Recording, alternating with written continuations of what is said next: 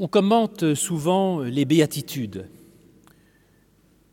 mais finalement assez peu les promesses qui sont attribuées à chaque cas. Je suis par exemple incapable de dire exactement euh, qui héritera la terre, qui sera appelé fils de Dieu, qui, euh, euh, qui, qui, sera rassasié, qui obtiendra l'amour ou la miséricorde.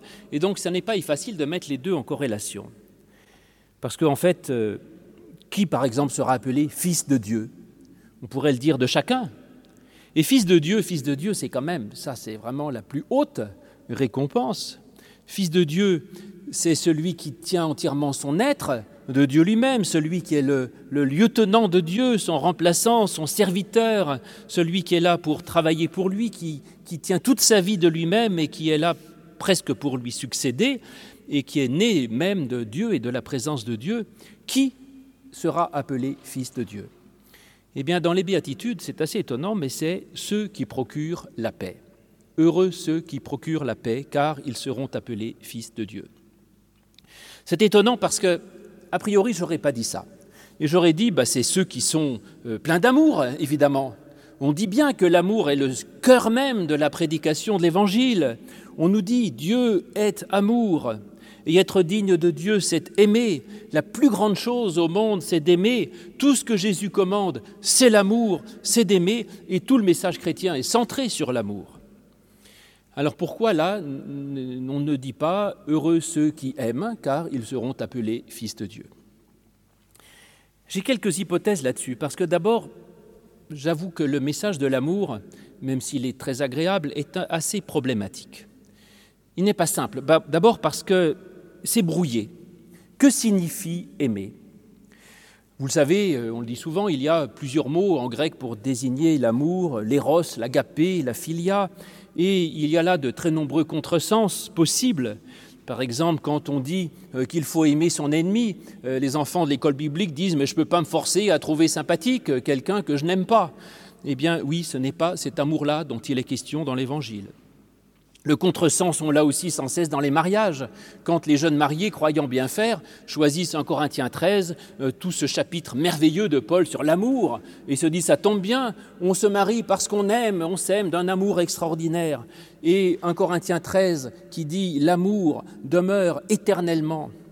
L'amour éternel, quelle blague Le sentiment amoureux n'est pas du tout éternel, mais c'est que un Corinthiens 13 ne parle pas de l'amour, du sentiment amoureux qu'il peut y avoir entre deux êtres euh, qui puissent les amener à, se marier. Mais c'est l'amour que chacun doit avoir pour chacun et même pour son ennemi, euh, qui est une façon euh, d'accueillir, de recevoir, de reconnaître. Enfin, c'est tout autre chose. Et donc déjà, sur le mot aimer, on a du mal à comprendre. Et puis après, c'est aussi brouillé. On dit qu'il faut aimer son prochain. Mais alors, qui aimer? Qui est mon prochain? Est-ce que je dois aimer euh, mon proche, c'est-à-dire mes enfants, mon mari, ma femme Ou est-ce que euh, mon prochain, c'est celui à l'autre bout de la terre? Est-ce que d'envoyer 50 euros à un médecin du monde, c'est aimer son prochain? Et Finalement, c'est peut-être plus facile d'aimer celui qui est à l'autre bout de la terre que son beau-frère ou sa belle-sœur. Mais finalement, on a parfois remplacé ainsi cet amour du prochain par l'amour du lointain. Ou alors on peut dire que le christianisme, à force de dire qu'il faut aimer tout le monde, euh, finalement ne dit plus rien, parce qu'on ne peut pas aimer tout le monde, et donc on n'aime plus personne. Alors on ne sait plus qui aimer, on ne sait pas ce que ça signifie, mais on le ressasse sans arrêt. Et finalement, ça ne nous engage pas trop, comme euh, on ne sait pas ce que ça veut dire, euh, tout va bien. Et puis, plus grave peut-être, c'est que l'amour lui-même ne me semble pas dénué de risques on dit parfois qu'il suffit d'aimer et qu'alors euh, tout va bien. En particulier, j'ai souvent cité et beaucoup aimé cette, phrase célèbre de saint Augustin qui dit en latin Dilige et quod vis fac, c'est-à-dire aime et fais ce que tu veux. Et on aime cette phrase en disant tu aimes, et puis si tu aimes, quoi que tu fasses, euh, ce sera bien. J'ai beaucoup, beaucoup cru là-dedans, et j'avoue qu'aujourd'hui j'en suis moins sûr. Parce que l'amour peut être bon, mais parfois par amour on peut faire des choses terribles. Il y a des mauvaises façons d'aimer. Et on peut aimer, vouloir le bien de l'autre, mais on peut se tromper et faire du mal. Et il y a des amours euh, néfastes, des amours mauvais, des amours pervers même. Il y a des amours qui enferment, il y a des amours qui tuent et qui étouffent. Et de ce côté-là, je ne suis pas sûr que Saint Augustin ait raison. Aime et fais ce que tu veux, mais oui, mais réfléchis un peu quand même. Parce que ça ne suffit pas. On connaît cette phrase de, Georges Bernard Shaw, je crois, qui dit euh, euh, Délivre-moi de mes, amis, demandant à Dieu, délivre-moi de mes amis, mes ennemis, je m'en charge. Parce qu'effectivement, l'amour peut être une façon d'ensorceler les gens, de les posséder. L'amour tisse des liens parfois pervers dont il est difficile de se dégager, comme les enfants battus qui prennent la violence de leurs parents pour des signes d'amour et qui ne pourront faire autrement que de témoigner à leur tour à leurs enfants leur amour en les battant, ou qui en tout cas auront du mal à, changer de, logique. Enfin, c'est difficile. Quant à l'amour de Dieu, ben écoutez, euh, évidemment, c'est très doux et, bien et agréable l'amour de Dieu, mais l'amour de Dieu peut aussi être un fardeau. Il suffit de voir le, ravage du puritanisme, vous savez, ces protestants du XIXe siècle qui insistaient tellement sur l'amour de Dieu, sur la grâce de Dieu, mais un amour dont je ne suis pas digne, un amour que je ne mérite pas parce que je suis pécheur, que finalement euh, euh, ça rendait ces, pauvres gens totalement impossibles de vivre, incapables de vivre. Peut-on supporter d'être aimé quand on sait pertinemment qu'on n'est pas aimable? Et finalement, le fait d'être aimé, c'est à la fois bien, mais euh, ça nous impose parfois aussi quelque chose qui nous rend redevables en quelque sorte, voire même nous enlève notre liberté. Enfin, donc je me méfie un peu, moi, quand quelqu'un prétend m'aimer, j'ai toujours un peu peur. Et certains parents, d'ailleurs, utilisent cela comme une arme. Vous avez tous entendu ça. Certains parents qui disent à leur enfant, si tu m'aimes, tu ne peux pas faire ça, ou tu ne peux pas partir, ou alors, si tu m'aimais, tu viendrais me voir cet amour qui impose des gestes, des devoirs, mais qui fait retomber dans une théologie des œuvres de la culpabilité, culpabilité de ne pas savoir aimer assez, culpabilité de ne pas savoir suffisamment être reconnaissant pour un amour qui nous est donné. Alors, bon, vous voyez ce que je veux dire, l'amour, bon, c'est très bien, mais, mais jusqu'à un certain point. Et c'est pourquoi je suis très heureux de ce que Jésus a dit dans les béatitudes quand il a dit ceux qui seront appelés fils de Dieu, c'est ceux qui procurent la paix. Peut-être voilà la chose la plus importante, en effet, la paix. Et voilà ce que Dieu peut-être donne, c'est la paix. Et celui qui, dans ce monde, est le Fils de Dieu, il n'est pas dit que c'est celui qui aime, même si c'est très bien d'aimer, je suis pour l'amour, c'est celui qui apporte la paix. Alors cette paix, elle se décline de, de différentes manières. D'abord, c'est la, paix intérieure, cadeau extraordinaire, être en paix avec soi-même, parce que on ne se sent pas coupable, parce que je vis avec des désirs qui sont euh, harmonisés, assumés et à leur juste place, parce qu'on s'assume euh, comme on est, parce que euh, on n'a pas de désir exalté, insupportable qui nous ferait souffrir, parce qu'on est heureux de ce que l'on a, et parce qu'on est confiant, en sécurité spirituellement et qu'on se sait aimer et sauver.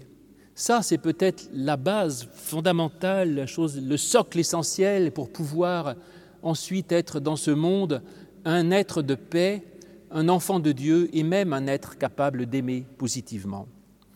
Et je pense qu'un des grands messages de notre évangile, c'est justement celui-là, de, de mettre le croyant en paix. Il n'y a pas d'angoisse, il n'y a pas de crainte, il n'y a pas de guerre intérieure, il n'y a pas de lutte intérieure, mais simplement une paix intérieure, douce et profonde. Et l'individu qui a la paix en lui-même, eh ben, il est en, paix avec les autres. Et cette paix, c'est aussi d'être en paix avec Dieu, je vous disais, c'est-à-dire d'enlever tous les obstacles qu'il y a entre nous et Dieu. Le péché, il est dissous. Pas de punition, pas de jugement, juste une relation de proximité, de transparence. Et je crois que de ce côté-là, le christianisme a une prédication d'une originalité extraordinaire qui est justement celle de la, de la grâce et, justement de celle de la paix qui est donnée. Et puis la paix avec l'autre, alors là, on tombe dans des choses plus concrètes, hein. euh, c'est-à-dire euh, d'abord, euh, la paix avec l'autre, c'est d'abord celui que je n'agresse pas, c'est quand même déjà un bon point de départ. Parce que la paix, c'est accepter l'autre, c'est le prendre comme partenaire et pas chercher à l'écraser ni à le faire taire, euh, comme un vis-à-vis, comme celui avec qui je peux parler, comme celui avec qui je peux partager un repas, euh, l'autre qui est libre et qui me laisse libre. C'est ça la paix. L'autre que je ne cherche pas à dominer et qui ne cherche pas à me dominer. L'autre que je ne possède pas et qui ne me possède pas.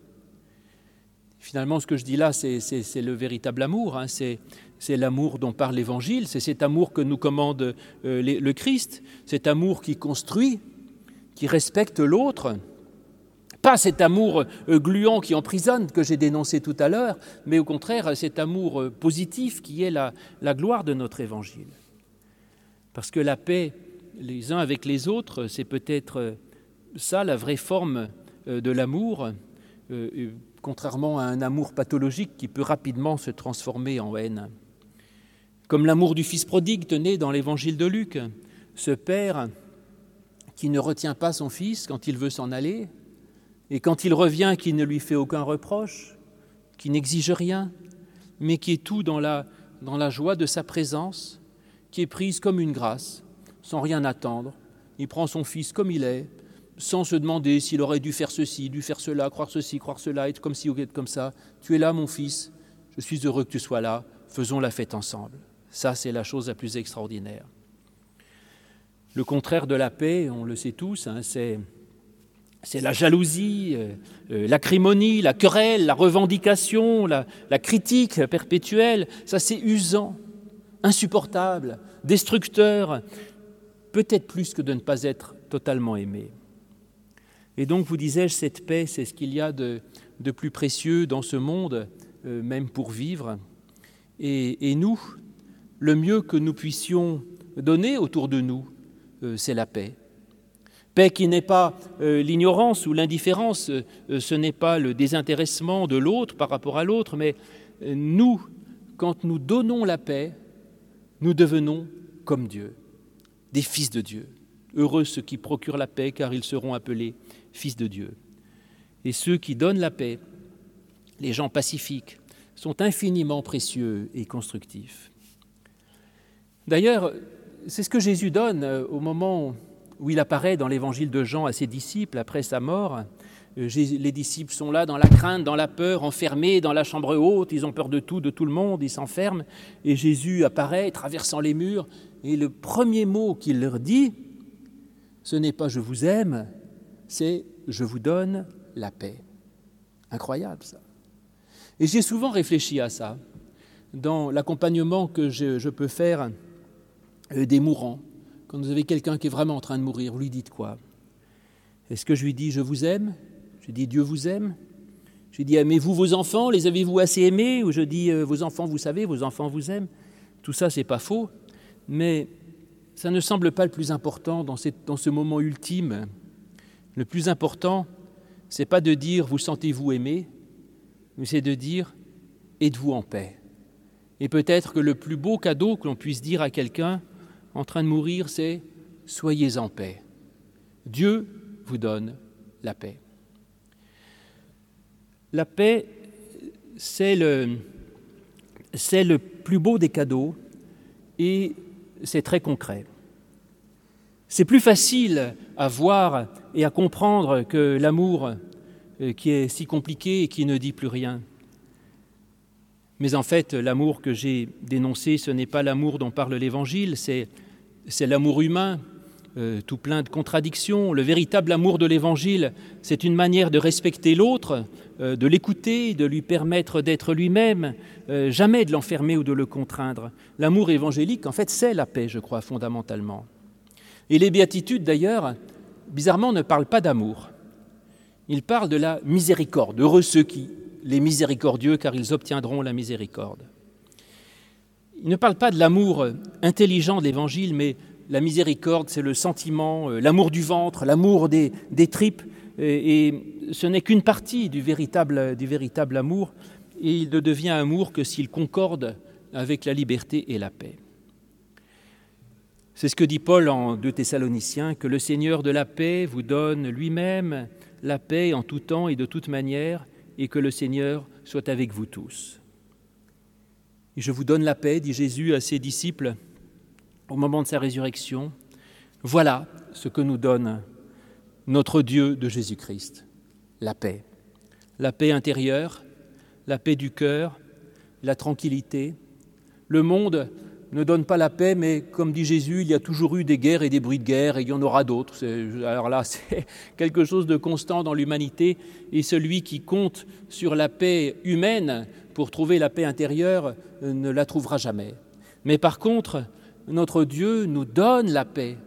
Ce mot essentiel dans la pensée juive en hébreu, shalom, la paix, le fait d'être en complétude, cette tranquillité, et ce que nous donne euh, l'Évangile, c'est de pouvoir nous nourrir de paix, de nous nourrir de paix pour avoir cette nourriture essentielle qui nous permet de nous tenir debout, confiants, tranquilles, apaisés, et ainsi de pouvoir rayonner de paix. Le christianisme est une religion de paix. Paix, paix, paix. Paix pour soi, paix pour les autres, paix en surabondance, paix avec Dieu, paix avec soi-même, paix dans la prière, paix avec les autres et paix pour les autres. Et cela, c'est le, plus gros cadeau, le plus beau cadeau que nous donne euh, Dieu lui-même. Et si l'artisan de paix est nommé Fils de Dieu, c'est qu'il se nourrit lui-même d'un Dieu qui est un Dieu de paix. Mes amis, mes frères, ce Dieu lui-même vous donne la paix en surabondance, que cette paix abonde et surabonde dans votre cœur. N'ayez pas peur, ayez confiance parce que vous êtes aimés, sauvés et par un Dieu qui vous donne la paix et qui vous maintient dans sa paix pour que vous rayonniez de paix. Amen.